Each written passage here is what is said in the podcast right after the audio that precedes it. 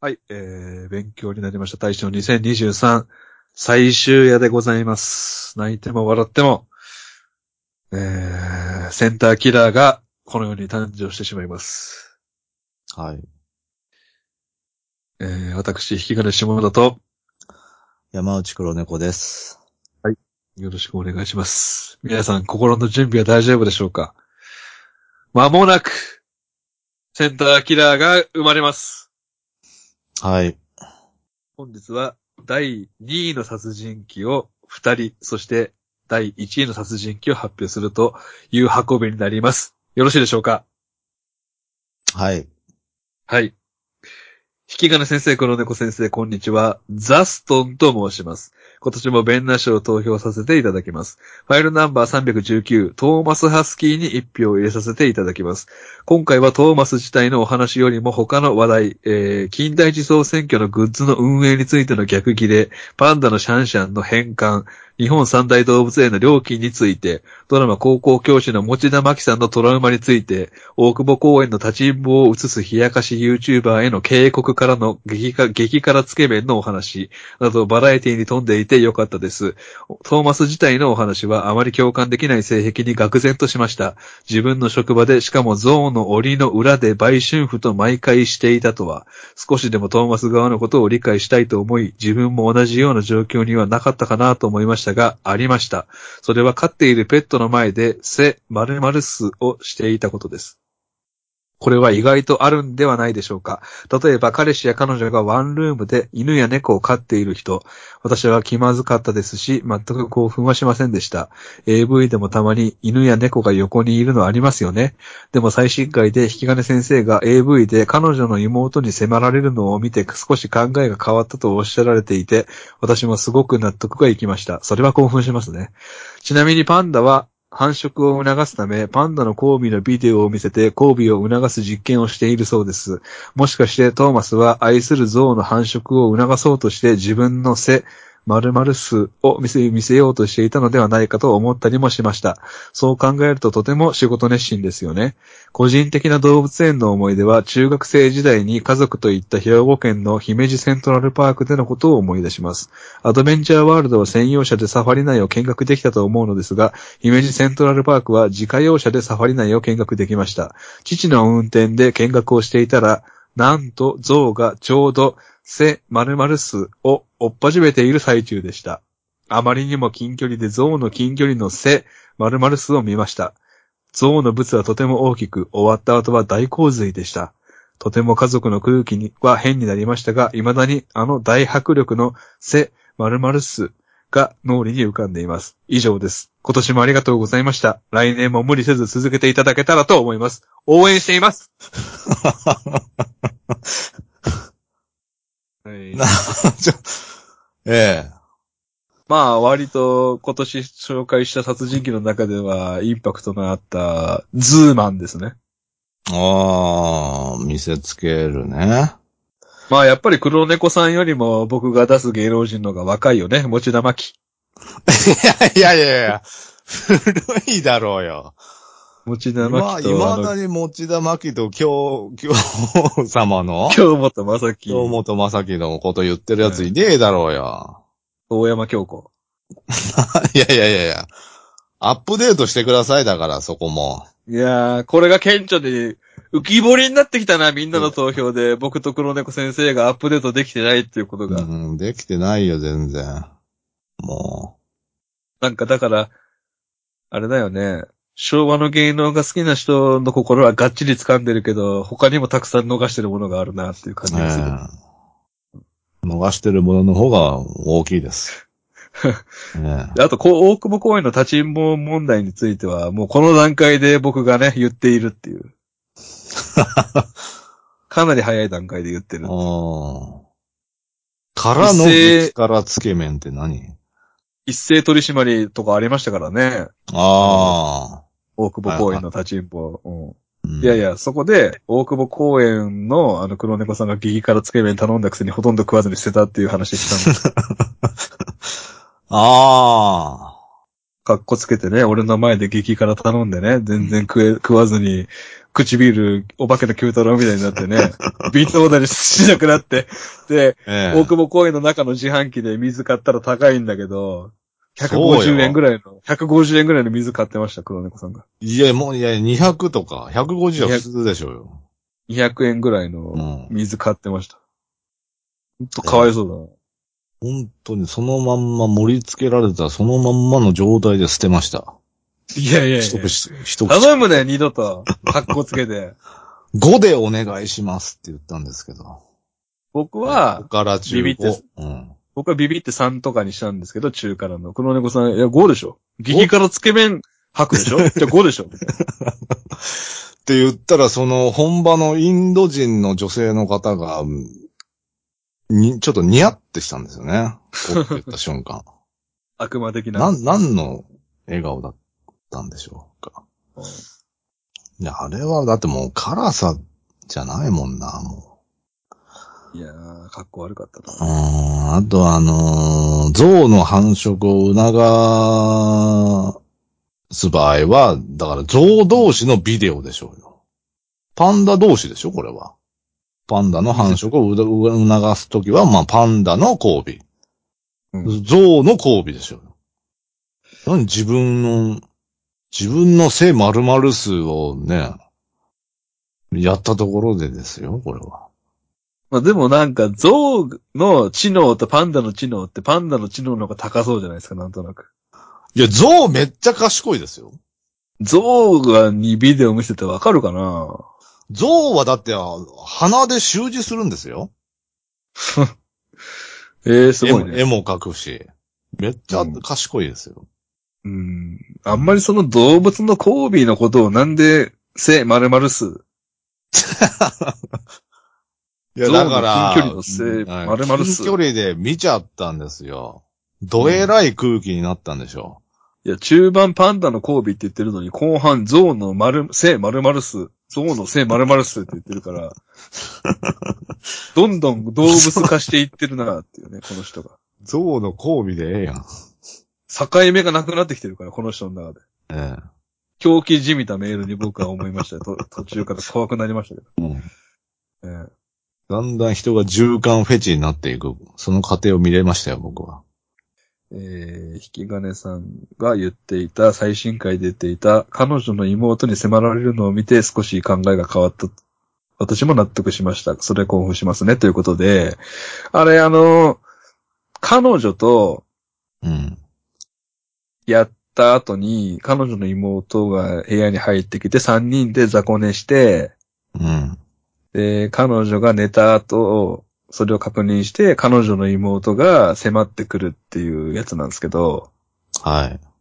伝わっててよかったわ。あの、自分の妹に襲われるのを僕見たんじゃなくて、うん彼女の妹がうん襲ってくるっていうのを見たんですよ。だから、うん。 あの、川の字になってるんですけど、三人でいやわかってますよ。うんで、男の人が真ん中で寝てて、で左側に彼女、右側に彼女の妹っていう、まあ、男の人だったらあね、だいたい1回か2回体験したことあると思うんですけど、三彼女といやいや彼ね女えのだろ、不自然だろ、その並びは。真ん中で寝る、雑魚寝するっていう出ね。たあれね。起きち起きちゃうから、起きちゃうから、みたいなこと言ってるわけでしょ、うん、そうそう彼女は、絶対起きないんですよね、なぜか、彼うん女。うんそう、まあまあ、書いてるんでね、台本に。そう起きない。書いてないでしょ、寝てるん ですよ。いやいやいやピュアだななんかね、結構、あい最初そうは、かあの、自分の口に手を当てて、喘ぎ声出ないようにしてるんですけど、フィニッシュに向かうにつれて、もう結構普通に喘いでるんですよ、妹が。でもね、起きないんですよ、お姉ちゃんがなぜ か。あれ不思議ですよね。いや、まあまあ、書いてますからね。うん、起きな書い。いてるとかないでし ょ。俺は起きないピんだュアよだなうんえ、どんどこ熱帯夜さん。いつもお世話になっております。満を持しての動物園殺人鬼トーマス・ハスキーに一票です。職場でなんやかんやするのに興奮するという点は納得できるのですが、とはいえ、売春婦と動物を痛めつけるのは NG。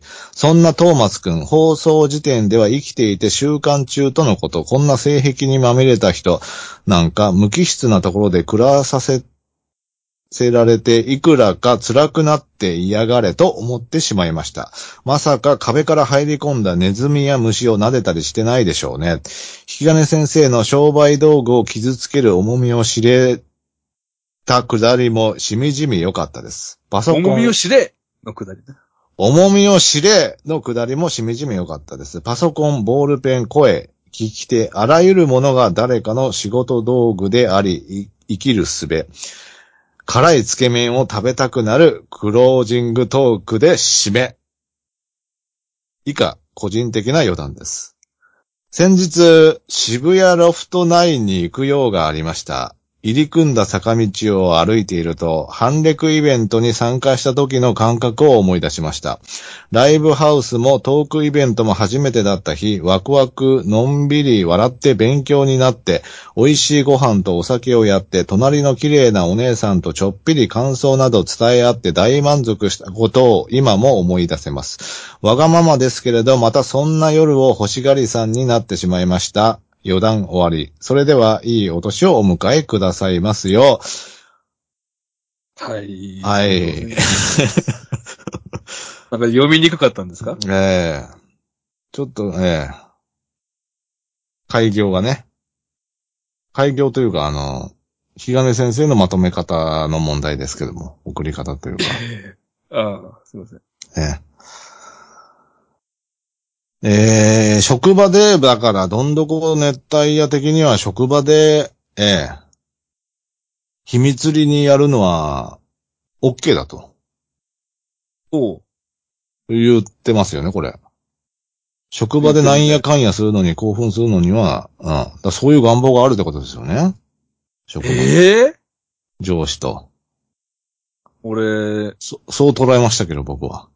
どんどこ熱帯夜さんの風貌を覚えてるんですけど、あの人が、まあ、そうですよ。そういうオフィスラブをオフィスラブ、空いてる会議室。だからとはい会、えうん、会議テーブルの上が一番興奮するタイプでしょうね。ボールペンとかパソコンとか言ってるもんな。うん。うん。そうそうそうそう。じゃあ、マウスのトラックボールで攻められたいのかな 古いな、トラックボール式のマウス使ってる会 社。潰れんじゃねえのついていけなくて。時代にね、ええーで、そのトーマスくんが今は檻の中に入っていると。えうん。もう、トーマス君に対する憎悪は一番強いですね。うネタんどんどこネタ屋さんが。あのイベントの夜が忘れられず、欲しがりさんになってしまいましたと。えいつかやれたらいいですけどね。え。まうあ、ん杉ウォーカーが結婚してるからな結婚って言っていいんですか結婚しの発表はしたよね。ああ、したか。はいはいはい。うん。結婚式の話をしたよね。うんそうね。あと、まあ、ええ大仏周期を考えなきゃいけないので。うんそうなんですよね。 いやいや、なんで考えなきゃ いけないのかその、普通の人考えないんです。訪れないから、まず大仏周期って。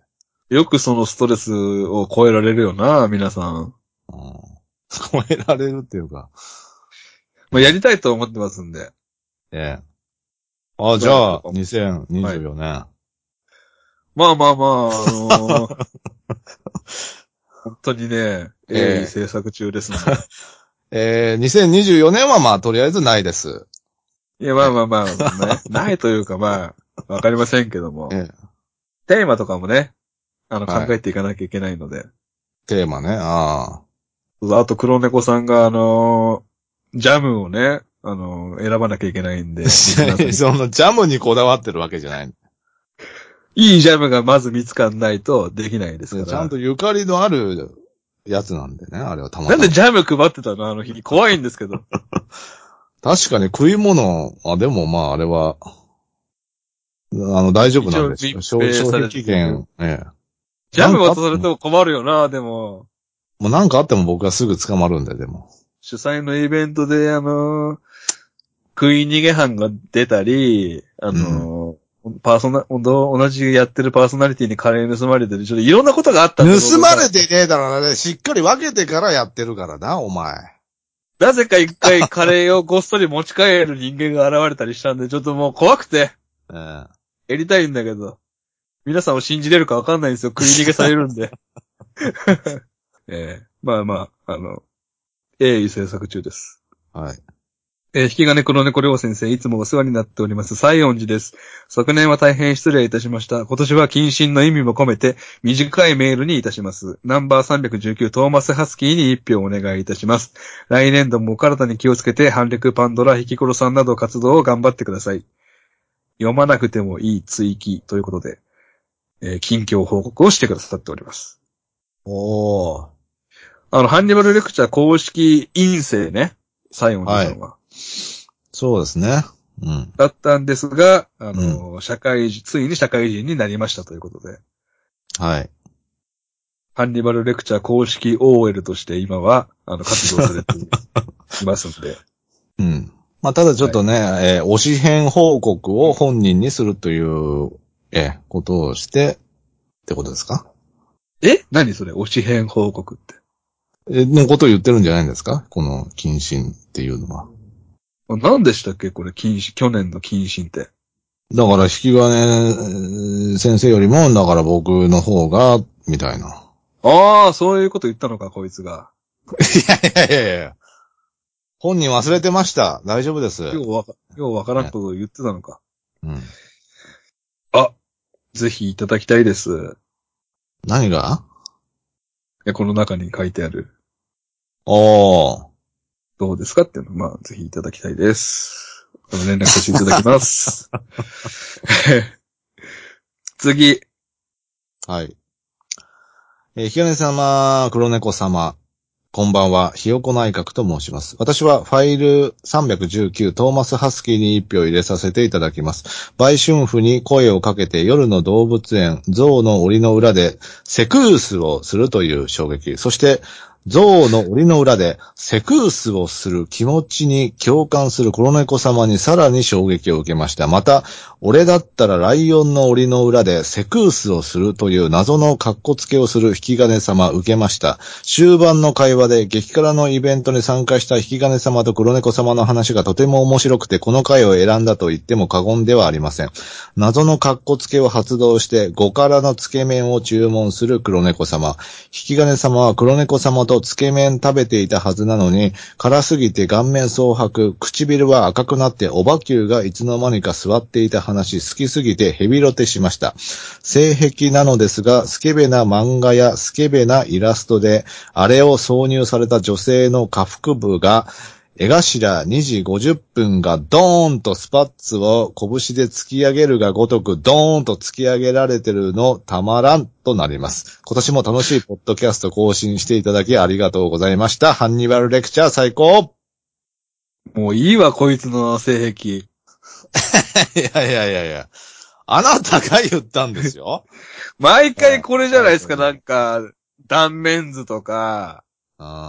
あの、あなんいいかの前言ってたのは、ティンカーベルみたいな小さい女の子に、体と同じぐらいのあ、体と同じぐらいの男性器を突っ込んで、なんか、うんわからせあー言ってた言ってた。うん。うんねえからそんな女の子の下腹部が絵頭ドーンみたい な。そう、反り返ってる様はねえからそんなの。そういう描写ないですかおお決まりなんじゃないのこれ。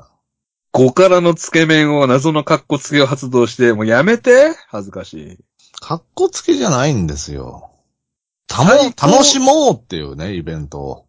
最大レベルのつけ麺を注文するってもう格好つけ以外の何物でもないし、だ注文したんなら食えかっこよつけんのよ。おっさんしかいねえのに。俺に対して格好つけてたんでしょだからマウント取ってたんですよ。 だよ。だからそういう辛さにしちゃダメよね、イベント側も。5であった、に、5であっても。だいたいわかるでしょ ?5 がマックスなんだから危険だなってんで。大つけ麺吐くって、か激辛つけ麺吐くって言ってんだから、分かってるよ。モスモサどもが集まるんだから、5は相当な手だれじゃないと無理なんだなって大体わかるでしょ何勢いよとこれでもあそこまで一口か食って、ああ、捨ててんじゃねえよ気持ち悪い。あそこまで軽くしちゃダメでしょうよ。言う権利ねえから、イベントに対して。本当にイベントは間違ってない。それは高いレベルも用意しとくべきでしょ。せっかく楽しもうと思ったのにさ。激辛早く来たのに全然余裕じゃんって言われたらダメだから、激辛屋さんは。俺何ひ、ひ人じゃなくなってるやんだって。それダメでしょ。 霊体、急に霊体が現れたんだよ、俺の 前に。怖かったよ、本当に。霊感持ってないと思ったのに、俺。霊感発動しとったな、ある日。以上が、えーと、ええトーマス・ハスキーへの投票でございました。2位の殺人鬼もう一人いれおります。えー引き金先生、黒猫先生、こんにちは。飛び箱泥棒と申します。いい名前ですよね。いいですね。えー今年も配信でたくさん笑わせていただきましてありがとうございます。私が投票するのはセルゲイ・マドゥエフです。プリズンブレイクからバディモのムービーになり、犯罪者同士が争うヤクザ映画になって、また捕まったと思ったら脱獄のためのリボルバーをパンに仕込んでショーシャンクの空に、それともプリズンブレイクかと思ったら催眠術が始まってモンスターに、なんとも映画化しにくい殺人鬼だなと思いました。性格も残虐かと思いきや、バディが人を傷つけると怒る面もあり、こんなに捉えどころのない殺人鬼は初めてでとても印象に残りました。そして冒頭の黒猫先生のスローな喋りからの四十肩。私はお二人と大体同年代なのですが、今年腰をやりました。完治しておらずとても不便です。腰をやると四十肩とは逆で低い位置のものを取るのが辛くなります。黒猫先生肩、すぐに治ってよかったですね。次は腰痛の世界でお待ちしております。それでは良いお年を。ああ。この回ね。いやー、腰は辛いね。いや、その前に、急に黒猫先生 が、なぜか、嘘をついて、みんなに構ってもらおうとしたっていう回ですよね。いや、嘘じゃねえから。上がってねえから。四十四十肩は2週間じゃ治らないそうですよ。そうなんですかうん、みいんなや、さ、上がんねえからな、でもな。みんな3ヶ月とか、半年とかかけて治すんですけど、黒猫さんは、四十肩になりましたーって騒いだ挙句、2週間後にケロッと治ってたっていう。本当お騒がせ男優ですよね。まあまあまあ、肩の炎症だったんでしょう、じゃあ。だって2週間後の録音で治ってたってことは、もう本当は10日ぐらいで 治治ってたってことまあまあ、セカンドオピニオンでようやくまあ判明したってことなんで。まあ腰はね、腰は大事、本当に。あの、腰悪くしたら、あれどうなるんですか腰悪くしたらもうずっともう、姿勢が、ね、あの、野村萬斎みたいになっちゃうんで。まあまあまあ。まあギリギリ、 若い人もわかるか。スーみたいな同じ姿勢でね。怖い。そろりそろり、そろりそろりと歩く感 じ。 そうそうそう。そう、な、な、なんだっけその、あ、その人。えっと、泉元也。そううんそうそうそうそうそう。だから、や、や、や、嫌ですよ。嫌われちゃうえ、。腰をマジでやっちゃったら、あれの時どうするんですか何あれの時って。 あの、なんか、あの変なやつ、あの、好き、好き同士の、なんか、やるやつ。なんだよ、好き同士のって。好き同士だ。オフ会みたいな。 セクウスどうするんです か腰やっちゃったら、うん。騎乗位しかできなくなるってことき、でも、騎乗位したらもう二度と 上がれないんで。ああ、だから騎乗位のまま、あの、フィニッシュまで行くっていう、最後あの、力士スタイル。うん。力士、ああ。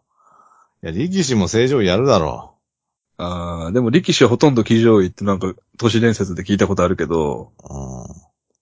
だから、明け物の上で、相原優はもう、華麗にピーターパンになってたっていう、 ことですけど。ねえ。 いやいや。ちょセルゲイについてなんですけど、タイじゃなくて。これロシア、スイートブールの回ですかこれ。あ、そうです。ああスイートブールに、まあまあ、ええ、リボルバーを仕込んでいたっていう。はいはいはい。うん。だからなんで未だに山崎パンがスイートブール売ってんだっていうその怒りはあるよね。いや、いや売れるからですよ。こんなことがあったのに。ああ、不謹慎ってことあのパンは。そうそうそうそうそう。その、ピストルサイズ以上のパンを焼いちゃダメでしょっていう。 いや、まあ、そうしたら結構出てきますよ、そんな。えあのコッペパンには入んないでしょ、ピストル。あのあー、小倉、小倉のマーガリンの。あ。ああ、入らんか。ああギリ入んないでしょ。うん。うんミネフジコが使ってるちっちゃいやつなら入るけど。うん入るじゃだ危ねえんだって、健康のパンは、あのーナイススティックみたいに、細くしないと。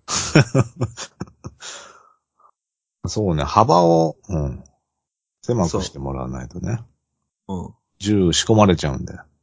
そこを一番に考えてほしいね。はい。そうそえー、州です。ベンナ賞は四十肩会のセルゲイ・マドゥエフに投票します。キョンシー最高列四十肩をぶっ壊す。アインは死ぬ気でやる。レンチンできない。IC 命がけなどめっちゃ笑いました。私も四十肩を両肩発症しましたが、治るのにそれぞれ半年かかりました。あっという間に治した黒猫先生を尊敬いたします。ハンニバルレクチャー最高う。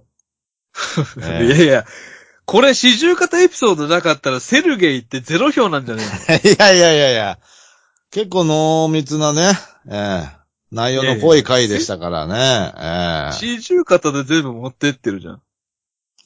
まあ、ええ今のところ内容に触れて る方が、ええいやいやいや、あの、映画にしづらいっていう、いろんな映画に例えられるっていうことを言う言われてますんでね。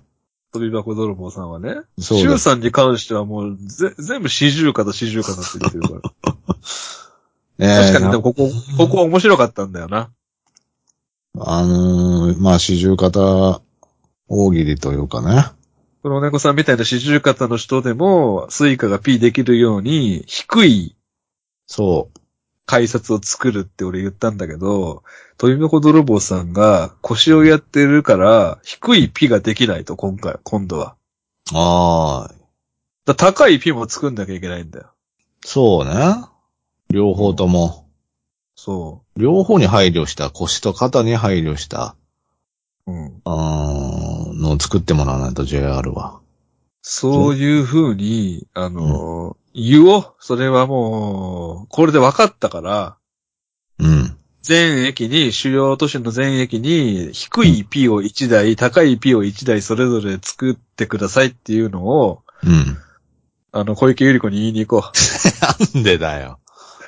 もうそんな奴は出かけるな、そんな奴は。出かける な。じっとしてう。ろ。言うだけ。言うだけ。あの、署名する。署名集める。ゆり子にあうのんイベント、そう、ゆり子に渡す。分かってくれると思うんだよね。いやー、ゆり子はもう。 なんか変なカタカナのワード3つぐらい出して終わりでしょ、なんか。レガシーうん。 遺産になっちゃってるじゃないです か。えまあまあ、考えていきます。え。はい。えー引き金先生、黒猫先生、こんばんは。菅も女子と申します。今年も楽しい一年ありがとうございました。今回のベンダ賞は、ファイルナンバー329、セルゲイ・マドゥエフでお願いします。相棒がレイプしようとするのを止めたり、怪我をした被害者を薬局に連れて行ったり、なんだか心優しき悪人といった感じのセルゲイに、ちょっとかっこいいかも、と、女心が揺さぶられてしまいました。反歴を聞き始めて数年が経ちますが、こんな気持ちは初めてです。この回は疑惑の木原議員を木下と言い間違えるなど、なんだかあやふやな情報から始まり、喋りが遅すぎると引き金先生をイラつかせたかと思うと、四十肩を公表するという黒猫先生のおじいちゃん化現象が目立っていて、ちょっと親近感が湧きました。引き金先生、黒猫先生ともども、来年もどうぞお元気にお過ごしくださいませ。かしこー。 年々エロくなっていってま せんああの、俺のデフォルメというよりも、もう内容が、ちょっとかっこいいかも。ええ。 ええこんなことがあったんですが、黒猫先生が木下議員のなんか、事件について、木原議員なのに、え木下議員って言ってたんですか、言ってたね、これは。うんうわぁ、じゃあすぐ、訂正出さないと。うん。あのー、島田さんすみ ません。あそこ、木下って僕言ってたんですけど、木原でした。なんで、うんあの、テキスト部分に付け加えるか、X で、あの、訂正お願いしますって言わないと、うん。いつまでも上がっていけない よ。ポッドそうキねャス。ト。ああなんでこのままにしてんのそれをまあ言わないのが僕なんですよね。ええ言えよ。言ってた言ってた。まあ、菅も女子さんだけだったからよかったけどね、ここに気づいてるのが。いやー、いた。何人かいました。お願いします。えー、ひがね先生、黒猫先生、こんにちは。令和の BH、ブラックハンマーです。第329回セルゲイ・マドゥエフの回に一票。四十肩発祥で、ろれつも怪しい満身創痍の黒猫先生の渾身の回です。四十肩シーズン開始の布石かと思われましたが、次回には回復してしまって、新シーズンは始まらずに少し残念でした。セルゲイは犯罪者のサラブレッドとでも言える血統とそれを体現する犯罪歴。ロシアも相当なシリアルキラーの宝庫ですね。パンに拳銃が隠せるっていうのがどうも腑に落ちなかったけど、ロシアのパンは相当大きいのですかね。本編はもちろん面白かったのですが、番組終盤の危ないデカの下りに謝罪訂正が入るかと思いしばらく寝かせていましたが、気づかれてないようですので指摘させていただきます。危ないデカは、たち、たちひろしと扮する、たちひろし扮する高山俊樹と柴田恭平扮する大下裕二の二人が主役のセクシーコメディバディドラマです。コメディじゃねえけどな。黒猫先生はダンディ大下とおっしゃっていましたが、二人のあだ名は正しくはダンディ高山とセクシー大下です。おそらおいくおいおいおい混おい同、混同されてしまったのだと思われます。アブデカファンはプロレスファンと並んでこの番組の屋台骨だと思うので、細かいことですが、後々のトラブルを避けるためにも訂正しておいた方がいいと思います。それと番組の出だしの殺人議員の木下議員というのが検索してみたのですが、誰なのかわからなかったです。木下議員と入れると、 都都議のおばちゃんしか あの、出て免こ許ない返納ので、 よければ詳しく教えてください。えー、PS 消されてたまるか大好きです。境目線引きもいつ更新されるかドキドキしてます。今年も楽しい放送ありがとうございました。ハンニバルレクチャー最高いや最高じゃねえわ、こんなあやふやな嘘情報ばっか流して。いや、俺、セクシー、大下って言ってたと思うけどな。マジかよ。ダンディ。ダンディ高山でしょ絶対間違えるはずないけどな、俺が。おい、マジかよ。アブデあれじゃカね間違ってたのやば。切り取りで編集されたんじゃないあ悪意を持って。え、今は、あどう思っ今はどう思ってんの今、ダンディ高山セクシー大下ですよ。もう絶対でもこの回ではダンディ大下って言ってたの。えおい、ぇ、はぎされたんじゃないかな。もうマジでペラペラポッドキャストやん、これ。 こんだけアブデカ、アブデカ言っといて。今から黙っとけよ。アブデカだって、じゃあ、ファイナルとか俺劇場で見に行ってるからね、劇場まで。最後のや本つ。当かよ。その信憑性がなくなってくるから、これもうダンディ大下ってねえから、そんなの。てめえ知らねえだろ、ダンディ大下とか。ア ブデカ見てねえんだからや。知らないから突っ込めないから、黒猫さんで自己完結してもらわなきゃいけない のに、この間違いはねえって。いやいやいやいやなんでアブデカ見てねえのアブデカファンとプロレスファンっあなたの世代て、がこの番組の屋台骨なんですいから、やいやいやいやいや。そこ狙ってねえよ。そんな番組直ちに終了した方がいい わ。そんな未来のない番組。いやいやいや。お前、殺人議員の木下議員とか言ってねえじゃねえかよ、そんなの。木原じ、人名の間違いがすごいって、今年。いや、この議員の名前間違いは一番やっちゃいけないやつ。あ本当に人の名前出てこないじゃないですか。いや、ほんと最黒近、そうです。最近ほんと出てこない。マジで。 水谷豊が出てこないんだから。水谷豊は出てきますよ。本当次、次、次、だ、次なんとか右京さん、杉下右京さんが出てこないだけで、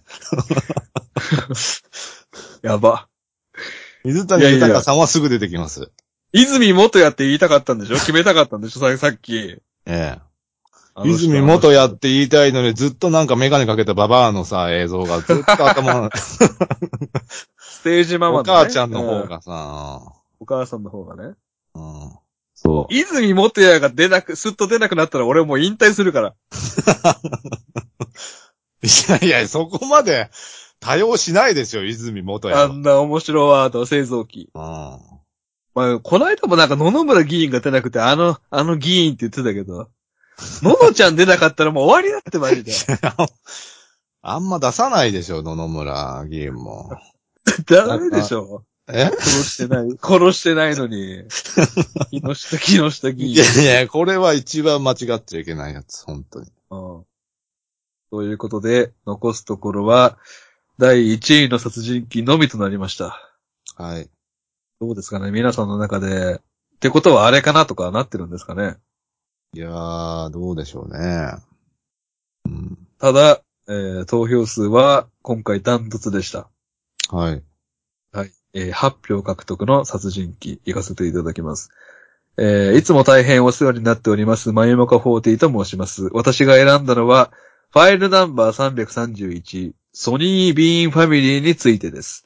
14世紀とか15世紀とかのろくでなしの男がヤリマン女子を洞窟に連れ込んで住み着き、お金も食べ物もないからって観光客を襲って強盗し殺害、その人肉を食べたりして、食べきれないのを干し肉や塩漬けにして散々セックスしてポンポン子供を産んで、近親相関から障害児が生まれたら処分して食べる。むちゃくちゃなことを25年も続けたというとんでも事件。大昔のこの出来事がどうしてこんなに詳細に記録が残っているのだろうか。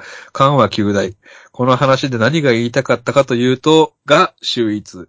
文献によってソニービーンファミリーの家族の数が違って、48人とか46人とか、つまり48と坂道。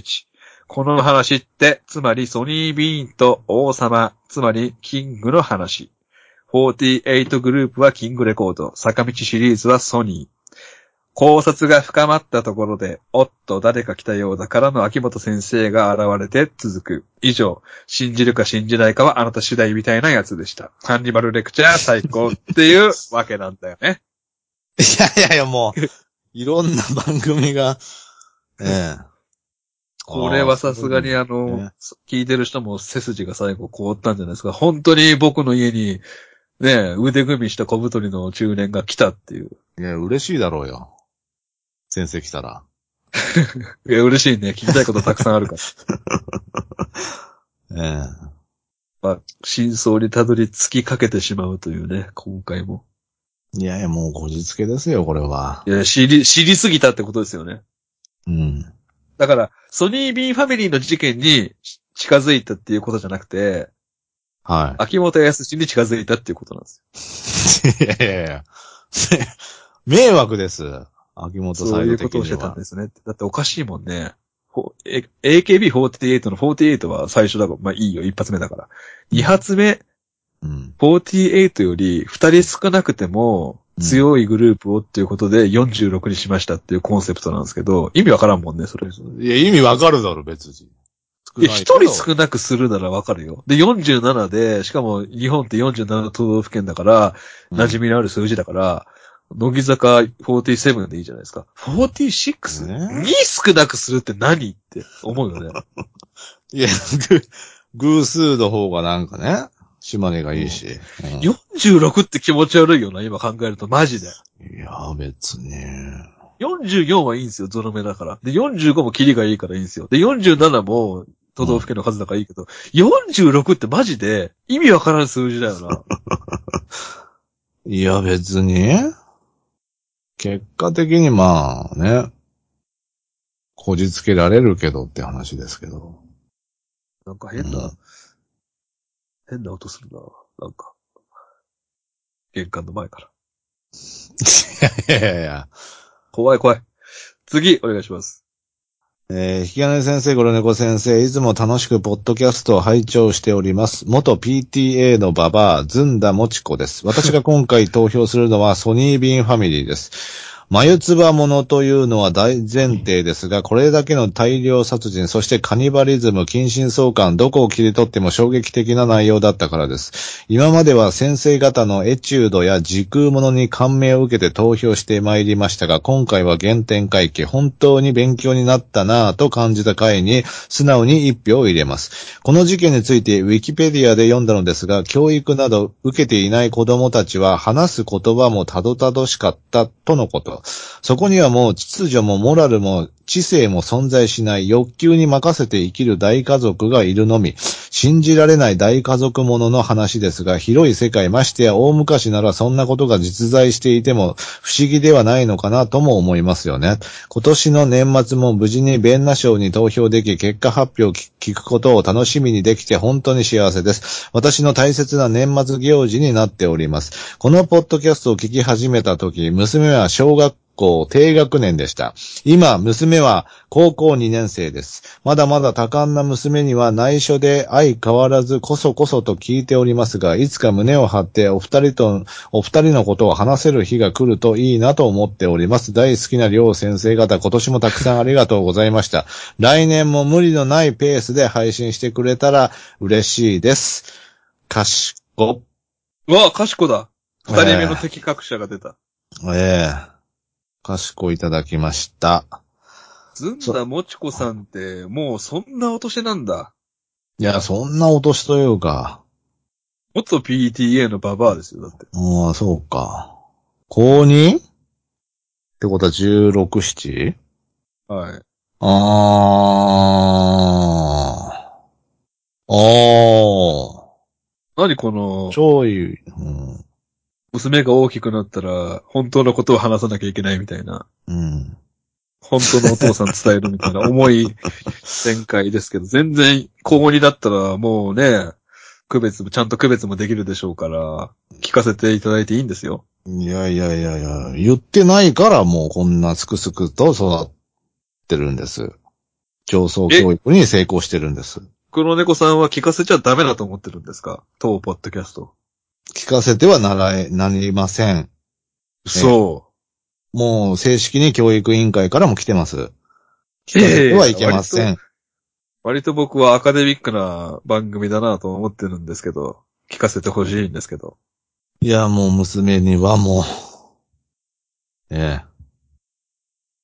まだ、うん、死んでもちょっと、打ち明けられない。いやいやいや、娘さんと今週の反歴聞いたみたいな。すごかったね。あーいやいやいやいや、もしてほしいですし、あのー、ただいまのメールをもちまして、この高2の娘さんは、ハンニバルレクチャー公式娘となりましたの で、う。いやいやいや、迷惑。えー何人目ですかね、えー道外れちゃう。加入しまして、高2っていうのはあのーパフォー、いいパフォーマンスができるね、あの富富里奈緒ちゃんと同い年ってことになりますかああ、そうね。デコピースいやいや、びっくり した暗金でやるじゃん、デコピースだけ。デコピースだけでも覚えて帰ってください。富、なおなおと同い年って考えると、この、ああ。公式娘の中でも、僕はセンターポジションを任そうかなって思ってます。いやいや。事態でしょ。事態します。ね今、あの、2歳とか3歳の娘さんしかいないので、ああ、まあね。即戦力として、だからままあ、うん、振り入れとか始まりますけども。やる、やるんじゃないかよ。 えー、そんなね、元 PT のババアなんてね、言わないでください、自分のことね。いや、でももう、ババアですよ。 マジで、顕著に現れてきたんですけど、リス、リスナーの高年齢化が。全員え、が、分かってましたよ、私は。えーう、すうす。引き金先生、黒猫先生、こんばんは。6年ぶりに投票します。キャシーと申します。あー。6年ぶりの弁ナ賞投票ってすごくないうわ帰ぁ。りババアでしょけ 結局変わらず楽しく拝聴しております。私が印象に残ったのはソニービーンファミリーについてです。あのエジンバラ城の地下都市封印よりももっと前の14世紀に同じ地域で激ヤバな人肉食の長期にわたる事件があったとは、エディンバラは筋金入りだなぁとなんだか納得しました。猫屋敷のごとく近親相関で洞窟内でどんどん増えていく様、いかれてますよね。もはや人肉食が霞むほどです。一番衝撃を受けたのは処刑方法が男性陣は獅子を切られ出血し、女性陣は火炙り。どっちもなかなかの拷問で、これまた人肉食が霞みます。反略の人肉はうまい説、確かにそうなんだろうなとカニバリズムエピソードを聞くたびに信憑性が出てきますね。今年も楽しい配信ありがとうございました。来年も楽しみにしております。BS、かっこパンドラ向け、父親エピソード送りたい送りたいと思いながら送れていないので、年内には送ります。お待ちしております。父親エピソードってな、 怖いな。あの、新企画を4つ考えて、うん。結局ぬ、僕たち濡れ場報告隊っていう映画の濡れ場を報告し合う企画がレギュラーコーナーに昇格したんですけど、うん。その中で落ちた、あの、父親の話を、みんなの父親の話聞かせてくれっていう。うん。だから採用されてないんで、いい結構ですよ、キャシーさん。採用されてないんですけど、さすがキャシーさん、あの、普通オタとして送っていただけると、普通に読みます。なん じゃ関係ねえじゃん、もいや、そうなんだよう。。コーナーとか。うん。まあ、あれはごごっこみたいなもんなんだけど、まあ、何回もやれ、やる、やれるよっていうことね。レギュラーコーナーになると。うん。ねはい、お待ちしております。えー世界史に詳しくないですかキャシーさん。詳しい。エディンバラ城の地下都市封印。これ有名なのはい、はい。だから、キャシーさんと僕は、あ、うん。これ、入れた方が良かったエディンバラ城の地下都市風の話も 知らねえだろうよ。読めてなかったし、さっきなんか噛んでたし。ややででややこしくなるし、長くなるし、うん。あれかなと思って、あえて省いたんだけど、あ、地下都市封印の話も入れてよかったんだった ら、言い慣れてないんだよな。 確かにこの時期の、あうの、んエディンバラって本当すごいんですよね。な、なんなんですかエディンバラ封印って。だな、からなん地下都市市封印。地下都市封印ね。もう、要は、連呼してる簡だ単にけ言うでと、単語。簡単に言うとね。いや、そりゃそうでしょうよ。封印って言ってんだかうんまあ、その疫病とか、ら。うん。あの、言ってしまえば、かあの、まあ、だからほんと長くなるんだよね。いろんな工作し いやいて。やいやいや。端的に言うと何なのよ。だからそれは、あの、いろんな説があるのよ。いろんな説が、うん。たくさんあるわけうんあね。エディンバラのうん地下都市封印は、いだから結局のところ何だったのかっていうのは、あの、ほんと諸説ある。いやいやいや。初めて聞いたみたいです、どうやら。いやいやいエディンや、バそんラなをことはない、本当に。だって、普通にソニー・ビーン、ファミリーの話調べてる時に、その、たどり、嫌でも、嫌が王にもたどり着く から。地下都市封印エのデ話ィンは。バラをいうんやー、そうそうとは思えないけどな。だから、その、30分、40分にまとめるにあたって、ええ。あえて、まあ、省いたってところはある。確かに。ああ、そうですか。うん。うん。ごめんね、キャシーさえいいんですかん。はい。えーこんばんは、信明です。今年の弁ナ賞はソニービーンファミリーに投票いたします。眉唾な話かもしれないですが、近年の殺人鬼とはスケールが違いますね。殺人オリンピックがあれば、スコットランド代表間違いなし。話の前半は病み上がりの黒猫先生に引き金先生が卑猥なワードを強要するくだりが面白いです。集計頑張ってください。今後も配信楽しみにしております。ハンニバルレクチャー最高はい。ありがとうございます。スコットランドっていうのも、ええ、もう初見ですよね。初めて知りましたよね、だ今。から、その、スコットランド、まあ、イングランド、イギリス、そのあたりはもう、諸説あるから。いやいや、小説そんな万能、 万能な単語じゃないんだよ。まあ、あとその、黒猫先生に卑猥なワードを強要するっていうのも、その、うん。あの、喜んでるっていうか、まあ、欲してるからやってるだけであって、俺は。いや、欲してないです、誰も。なんかその、あのくだり入れてくださいね、みたいなことをぶっちゃけ言われたこともありますし、いや、もう普通にハラスメントなんで、マジで、今の時代、一番ありえない。一番ありえないことやってるんで、毎回。やめてください。それが全国に配信されてるっていうのはもう辛いってこと。辛い。でもなんか言ってるじゃないですか、最終的に嬉しそうに。嬉しそうに言ってねえな。もう言わざるを得ない状況に追い込まれて、ねえ。泣く泣くですよ、本当に。辛いのはちょっと知らな泣かったきながら言ってるわけですからね。本当こにんなおじさんが。 思い出したりするってこと私生活で。ああ、言われ、ああ、言わされたなっていう。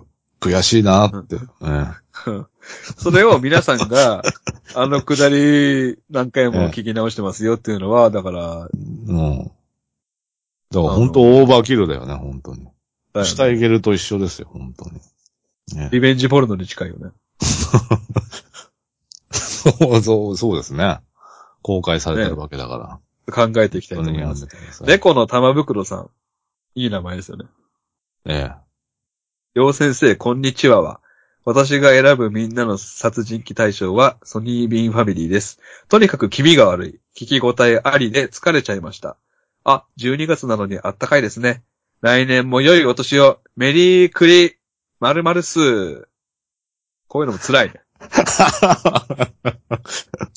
セクハラ、きょ え。セクハラされもるういや、セククハラというか普通にクリスマスって言えばいいんじゃないですかあとこいつババアだな。えこんにちははってもう本当にお坊ちゃまくん以来あ聞あ。きまいしたよ。 や、でも小林義則信者の女子大生っていう可能性もある。ちょ、そこの層を掴んでるとは思えないな、俺、小林先 生が。ヨシリンが好きな女子女子大生っていう可能性があ ねるえだろうよ、そんなやつ。ええあと、私が選ぶみんなの殺人鬼大賞ってなんだよっていう。勝手に そ、んなええくくりじゃないんで。リスナーさんからの僕たちに対するセクハラは、基本的には禁止してます。はい。はい。なので、このメリークリーマルマルスっていうのも、あの、うんこういうストレスが蓄積していくんで すから。そうはでい。すね。次どうぞ。ひがねさん、黒猫さん、いつも楽しい放送ありがとうございます。メリークリスマス、ミスターホームレスと申します。パンドラにて3、4年前、ひがねさんがポッドキャスト番組について熱く語っていた回を初めて聞いてからハンニバルともども聞かせてもらっています。二人の好きなものを進める熱量の高さにより、今年から乃木坂46と M リーグにハマってしまい、弓木奈緒さん、二階堂ルミさんという新たな推しができ、日々楽しく過ごしています。殺人鬼の投票としては331回のソニービンファミリーに一票をお願いします。とにかく食べまくる恐ろしさと、親を選べない子供たちの悲惨さが深く印象に残りました。それと引き金さんによる、丸山家のよくわからない子供たちの説明が面白かったです。今後も末長く配信が続くことを楽しみにしております。という。。はいい。ええありがとうございます。すごいね。乃木坂と麻雀に興味なかった人が、乃木坂と M リーグにハマってるっていう。弓木推しか。ルミネ推しか。うん、チンキン聞いてんのかなじゃあ、表情が豊かなルミさんに惚れたのかなまあ、天意無法ですからね。全然わかんない。 あの、でもね、ゆみきちゃんも僕知ってるから言わせてもらうと、ゆみきちゃんってまあまあ面白い子じゃないですか。ええルミ、ルミ姉さんは二階堂姉妹のお姉さんなんだけど、あのー今 M リーグに参加してる女流雀士の中で一番こう表情が豊かだって変顔とかする面白い人なんですよ。ああ、そういう系が好きなんだ。そうだね。ミスターホームレス。 そうそうそう。ミスターホームレス3、4年前に引き金さんがポッドキャスト番組について熱く語っていた回っていうのはどの回のこと言ってんのかなうん、あの炎上会でしょうね。どっち、どっちのやつあのー、オトバンクに、企業バンオトバンクと戦った、一人で戦った一人ぼっちの戦争シリーズか、 そんなタイトルだったんだ。ポッドキャストアワードに物申すっていう回か、うわ、ややこしい。ややこしい人。ややこしい人というか、やっぱ、聞くな。そんなよからぬ動きをしてる奴らがいたから成敗したっていうだけの話。 成敗。成敗ね。振り、自分の身に降りかかってきた火の粉を払っただけです。ああ、そうですか。自分から、おいおいおい、何少年って言ったわけじゃないです。ああ。それを聞いてから、へえ。えー、引き金先生、黒猫先生、こんばんは。秋ベイビーです。今年も投票します。この回面白すぎたので、今回これが1位なんじゃないかな。ソニービーンファミリーに1票お願いします。この回をバイクでツーリング中に妻と一緒に聞いていたのですが、その日はとても寒く、体の芯から冷え込んできて、二人とも心が折れそうになっていました。その時に引き金先生がソニービーンファミリー、天まで届けの丸山家、ビッグダディファミリーの3つの子家族を子供が多い順にランキングで並べてくださいと黒猫先生にクイズを出して、結果ビッグダディが連れ子を含めたら子供がなんと20人もいて1位に堂々ランクイン。妻も私も大爆笑。なんだか心に火が灯ったような感覚がして、そのまま無事に自宅に帰ることができました。今回すごく迷った殺人鬼がもう一人いたのですが、命を救われた回としてソニービンファミリーに一票お願いします。やっぱビッグダディだわ。お二人とも愛してます。これからも楽しみにしています。あれビッグダディが1位なんだっけだから、足したらね。あ、足したらか。うん。あ、再婚した人と、そかも。あう。えっ、と、黒猫さんにクイズなんですけど。あ。 いやいや、もうええっービて。ッグダディ の子供の数と、えー、丸山、天まで届けの丸山家の数、うん子供の数、お答えください。 いやいやいや。ビッグダディは何連れ子含めたらだから20人ですよ。じゃあ、えっ、と、問題を変えます。天まで届けのうん子供の、丸山家の子供の数。第2シーズンではなく、えー、渡引家の方でお願いします。 そんな分け方されても。はいいや、なんか覚えやすかったのになだは、えなんか14太郎みたいなやついなかった ?14 太郎じゃない ?14 じゃない 問い、いとやいや、とよみたいな。入学式にいじめるわ。俺そんなやついたとら。よです、とよ。14人です。 いや、とよ。14で。はい。残念うわぁ。えまず、まず十郎。うん。で、十一が戦士の死で四郎。白、はい。で、十次郎。うん。で、最後が十三で、富子よトミコかよ。トヨなんかいませんよトヨコまで頑張れや。トヨなんかいませんようん。あで、この回を、この話を、その、ノミネート会で言った時に黒猫さんは、ああ、覚えやすいわって言ったのよ。うん。覚えてねえじゃん。覚える気ねえじゃん。えで、で全シーズン入れたら何人ですか渡引さんじゃないから、それは。渡部さんね、こだわってないから、こっちは。渡引さんじゃないバージョンは13人もいないです。全然いないです。あ、全然いないんだ。あの、人気が出る前に終わっちゃったんで、新シーズン。ああ。あ、そうなんだ。うん、だから本当に生きるのに必要じゃない情報はもう覚えられないんですよ、この年になると。だから使うっつうの。使わねえだろ。ろうよ。 いやいや、振られるわ、そんな話出したら、女の子で。飲み会でだから言うなよ。トヨの話すんな よ。 一生しねえわ。バイクでツーリング中に妻と一緒に聞いていたのですがっていうね。そのタイミングなんですかね。心が折れそうな時 に。一緒のタイミングで、あれかな。Bluetooth で飛ばして聞くのかなそれとも二人でせーのって言って再生をするのかないやいや、ああ。まあまあ、だから同時に聞くんじゃないですか別に。お夫婦で聞いてくださってるのはあありがたいですね。そうそうそうそう。寒いですよ。今の、おい、あの、向かい風でバイクなんて。僕らが活かしたわけですね、この夫婦を。いやいや、僕らじゃないです。あの、ビッグダディです。あ、ビッグダデこィの夫婦をが。救ったのは。うん。やっやっぱビッグダディなんだわって言ってますもんね。ぱり、うんみんなの、そう、ダディうん。なんだね。本当に尊敬できる人。うん。 ああはなりたくないけどな。次どうぞ。りょう先生、今年も一年ありがとうございましたなり。コロスケなりよ。今年は、スナック菓子ドラフト映画賞90 90年代プロレスなど、反略200個目と数えきれないほどお世話になったなりね。さて、弁ナ賞2023ですが、第331回食人家族に一票なり。15世紀のスコットランド、無学の我が輩にも想像もつきにくい時代と場所、どんな文化や社会でどんな人々がどのような暮らしをしているのかなんとなく中世の昔話の時代という想像しかつかない舞台に現れたこれまた想像もつかないぶっ飛んだ食人家族、このプロットが優れているのは異世界の中にある異世界の物語という少し不思議なお話になっているところなり。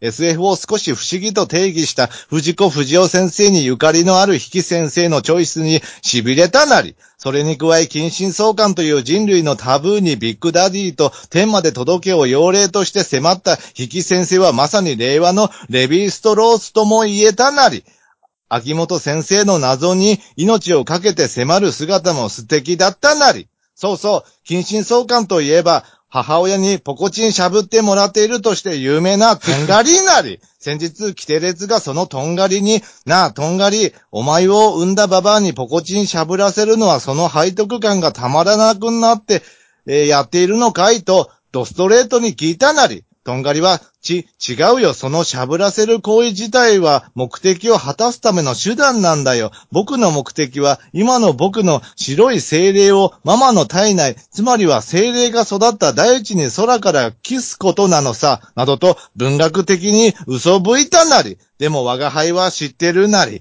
とんがりごときがどんなに嘘ぶいたって、あいつのママのディープスロートは、手だれのソープ状のそれなり。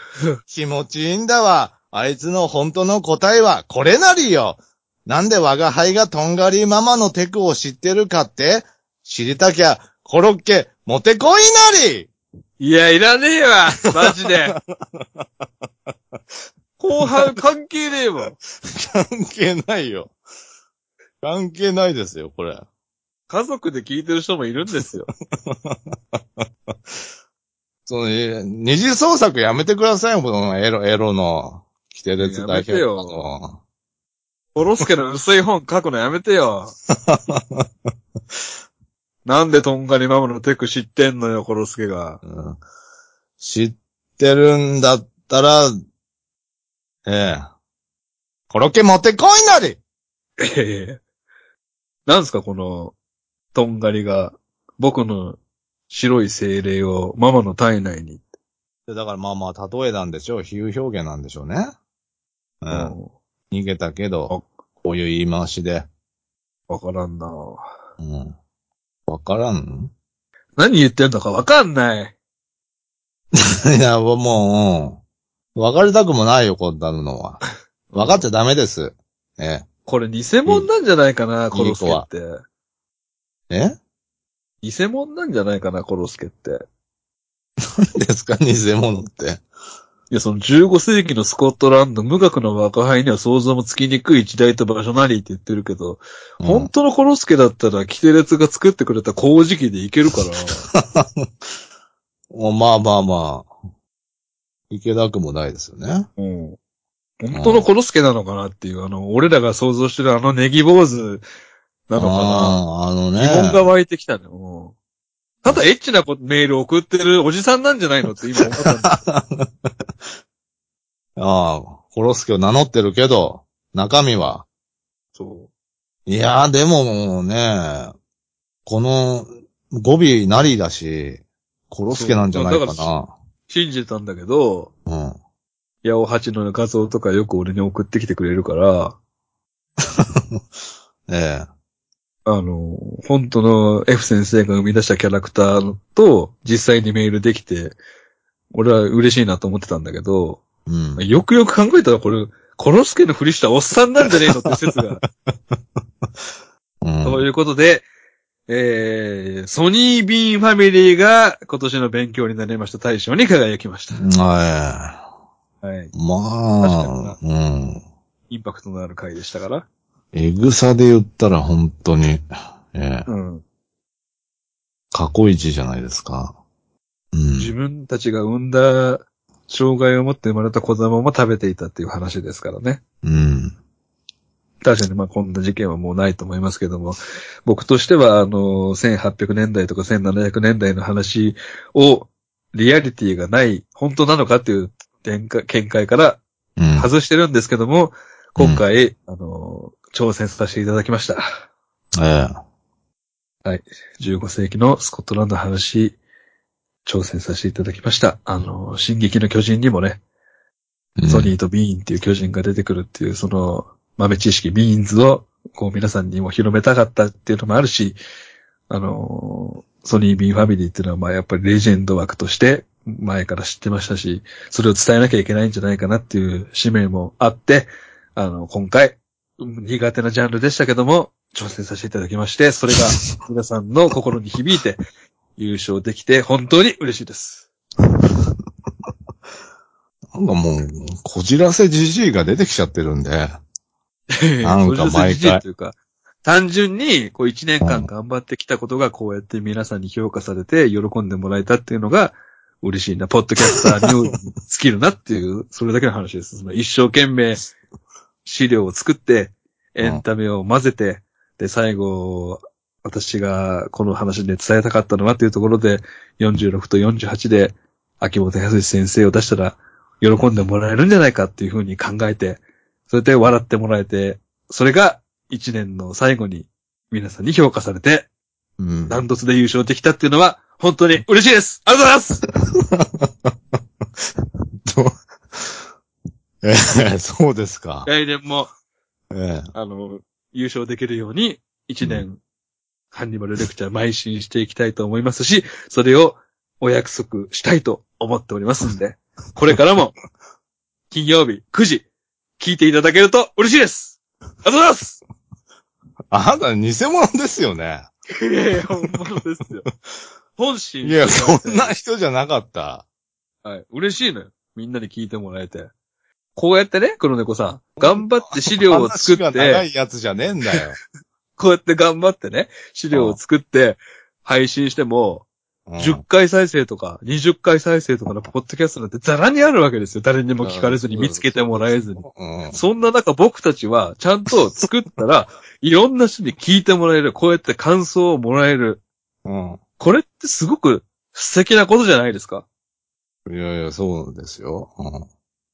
素敵ですよ。うん。だから感謝してるんですよ。一年間聞いてくれてありがとうございますっていうふうはいはいはに。はい。去年の勉強になりました大賞の投票数がい。うん。 40票。うん。今年の総得票数を発表させていただきます。はい。これが僕たちの結果です。発表させていただきます。はい。えー、総得票数はうん。 37票でした。ありがとうございました。今まで。威厳美言はい。あ美厳白髪染めで。す。美厳プレゼント。 いや、もうあ、今のでもう完全終わりました、この番組。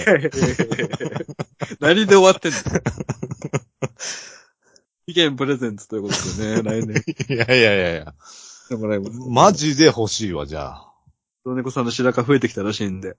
え、あのえ、ー 38?7 7、か。前回の40票の段階で、その、上に掛け合って、ほんとギリギリだよっていうことで今年やらせてもらったんですけど、うん。今年1年走った結果、うん。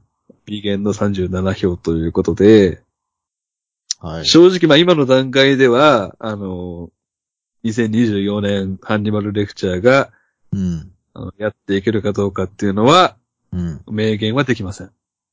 はい。続けられないかもしれないですね。もしかしたら、金曜21時更新なんですけども、うん。それはもう更新に譲って、うん。深夜の更新になるかもしれません。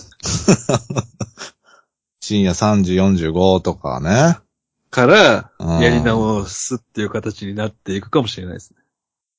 の、うん、そうそう、3分番組みたいな、番組と番組の間の、はい。えーそっからもう、ね、あの、いくらでもいるんで、あの、金曜9時に更新したいポッドキャストって、うん、若手の、うん、その彼、彼ら、彼女たちに、うん金曜9時の枠は譲って、うん。深夜に、あの、格下げっていう、おそらくそういう形になると思います。いや、できんだよ。自由に。どうですかねその、今の形もいいんですけど、うん。来年どうですかその、手こ入れ。まあ、あのーね。一旦、そう。フェーズ6に移行するために、まあ、一旦終わりますと。いや僕の中ではシーズン14なんですけど、次が。いやいやいや、どう、どういう数え方してんだよ。いや、僕が聞きたいですね。その6っていうのはどういうか考え方なのかっていうの。ね変えなきゃいけないこともあるんじゃないかなっていうふうに思ってますけど。ああ、そうですね。やっぱり、この、リスナーが微減した、リスナーが減ったのかどうかわかんないけど、その投票数が減った理由っていうのは、うん。皆様の生活から少しずれてしまったっていうのがあると思うんですよ。この各種配信で。ああ。うん。生活の一部、毎週更新のポッドキャストってやっぱり生活の一部なんですけど、各週ってなると、うん。あ、そうか、今日更新なんだぐらいのポッドキャストになるんですよね。ああ、そうですか。はい。なので、やっぱり毎週更新に戻すっていう手もあるのかなって。まあ。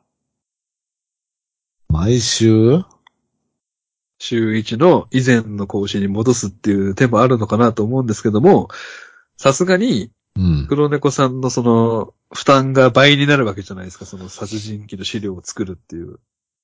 ええそうですよ。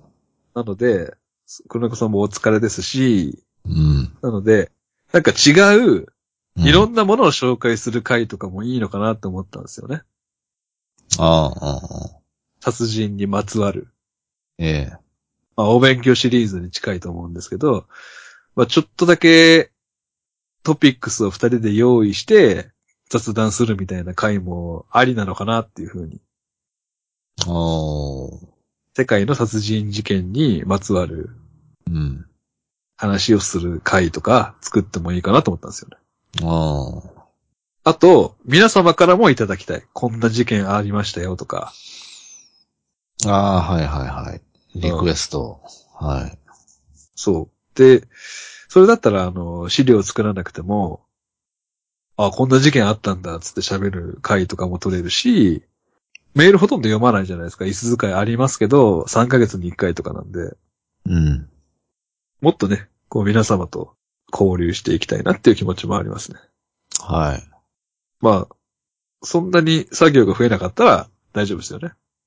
ええでもまあ、ギリギリですね。もう今で。あ、そうですか。ねもうちょっとね、熱を持っていただきたいけど、無理なのかなえ。ええもう本当に、お年なんで、本当に。年。うん。いつ、ね、肩が上がんなくなるかもわからんし。じゃあ、毎月第3金曜日は、黒猫、山内黒猫の落とし通信ということでいいんじゃないですか。え今の、え、症状を言うっそていう、出てる症状。う。うん。うん。えっと、は、8時間耐久とかになりますけ ど。いやいやいやマジで、あの、どうでもいい話とかもしたいですね。どうでもいい話殺人にまつわるどうでもいい話。ああ。うん。取り留めもない話。だから、がっつり作ってるじゃないですか。殺人鬼紹介する会は。うん。それはそれであるんだけど、もっと力抜いてリラックスして撮る回も欲しくないですかまあまあ概要、簡単に概要だけ言って、うん。で、なあー想像で、うこん、だああ。うんどういう動機でやったのかみたいな。柔らかハンニバルレクチャー。ああ考察みたいな。うん。そうそう、ガチガチにやりすぎだから今。ええ。まあ、それでも雑談多いって言われるんだけど。そんなに資料をつく、作り込まない回もやっていいんじゃないっていあう。あと、皆さんに、あのー残念なお知らせというか、ーうん。あのーまあ、リスナーっていうのは入れ替わっていくものですから、はずっといたリスナーさんもいつの間にかいなくなったなっていうことがあるわけですよ。い。まあそうですね。ええねだから、あのーいつもね、勉強になりました大賞とか二次元殺人鬼大賞とかの最後は、うん。あの、ペロフスカイトさんっていうリスナーさんのメールで締めてたんですけど、うん。今回は、うんえー、届きませんでした。最高の年末年始。いやいやいや、それは言い方 どうなのえまあ、この猫さんがいつもね、カロリー使ってくれてました。ええ。そうですよ。だから心配してます、僕は。あの、ペロちゃんは公務員ってね、カミングアウトしてましたから。うん。大丈夫かなっていうふうに思いますけども、まあ、楽しみにしてくれた方いいると思うんで、いつもあの、うん。シークレットトラック的にね、最後にくっつけてたペロちゃんの謎メールは、うんえっと、すいません、今回届きませんでしああ。た。はい。だから今ね、まマイナンバーとかの移行で忙しいんでしょうね、ベロちゃんも。ああ、どうなってんだよとかね、うん。近所のおじいちゃんおばあちゃんに責められて、そうそうえー、おそらく、まあ、し死んでしまったのかな。思い詰めて。ねまあ、元気でいてくれたら別にね、ポッドキャスト聞いてなくても、うん。元気でいてあそうさですえくれたら、全然いいなと思います、ペロちゃん。うん。うん。まあ、いつか戻ってきてくれてもいいし。ははい。ということなので、2024年も、えーハンニバルレクチャーをよろしくお願いします。えー、勉強になりました対象以上で閉幕となります。ありがとうございました。い。ありがとうございました。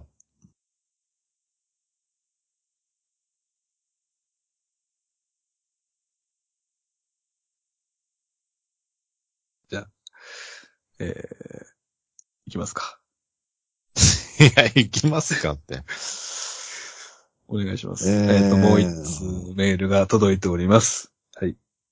えー、あー、やらかしたーガチでやらかしたわー年末の大事な日にメールを送るのを忘れた奴がいるんですよなーにやっちまったなおかまは黙って、クルトンパンティー。おかまは黙って、クルトンパンティー。そりゃないっすーすいませんでした。波紋を受け止めます。あ、違います。あの、2回目は、クルトンパーティーです。あ、クルトンパーティーか。えー、何やってんねんペロいや いやいやいやいや。いや、いいですよ。ええまとまってて。えいやいやいえや素晴らしいと思います、構成としては。今回ペロちゃんからね、1日遅れで、こういうメールが届きましたんで、えーえ残念ながら、えー、ペロフスカイとペロちゃん、ペロ吉、えええ今回をもちまして、波紋とさせていただきます。 いや、なんてだよ。いやいや、遅れたんで。 あ波紋を受け止めますって書いてあるしね。はい。いや波紋とさせていただきますんで。ええはい。波紋はですね、5個集めると波紋になりますので、気をつ けて。 波紋じゃねえか。5個集めると大波紋になる。一生波紋になれねえじゃん、逆に。まあ、特別にじゃあ、来年の勉強になりました大賞は、うん。いえー、いつもの1.5倍考えて送ってこい。やいやいやいやいや。このサイズでももう面白くはできるんだよ。ちょっとね、この、本当にペロちゃんは遅れてることに対してクルトンパーティー、クルトンパンティーなのかっていうことを、うんあ、のー、考察していきたいと思います。 いらねえんだよ、だから一番。この世で一番いらねえから、その考察。それでは皆さん、良いお年をありがとうございました。ありがとうございました。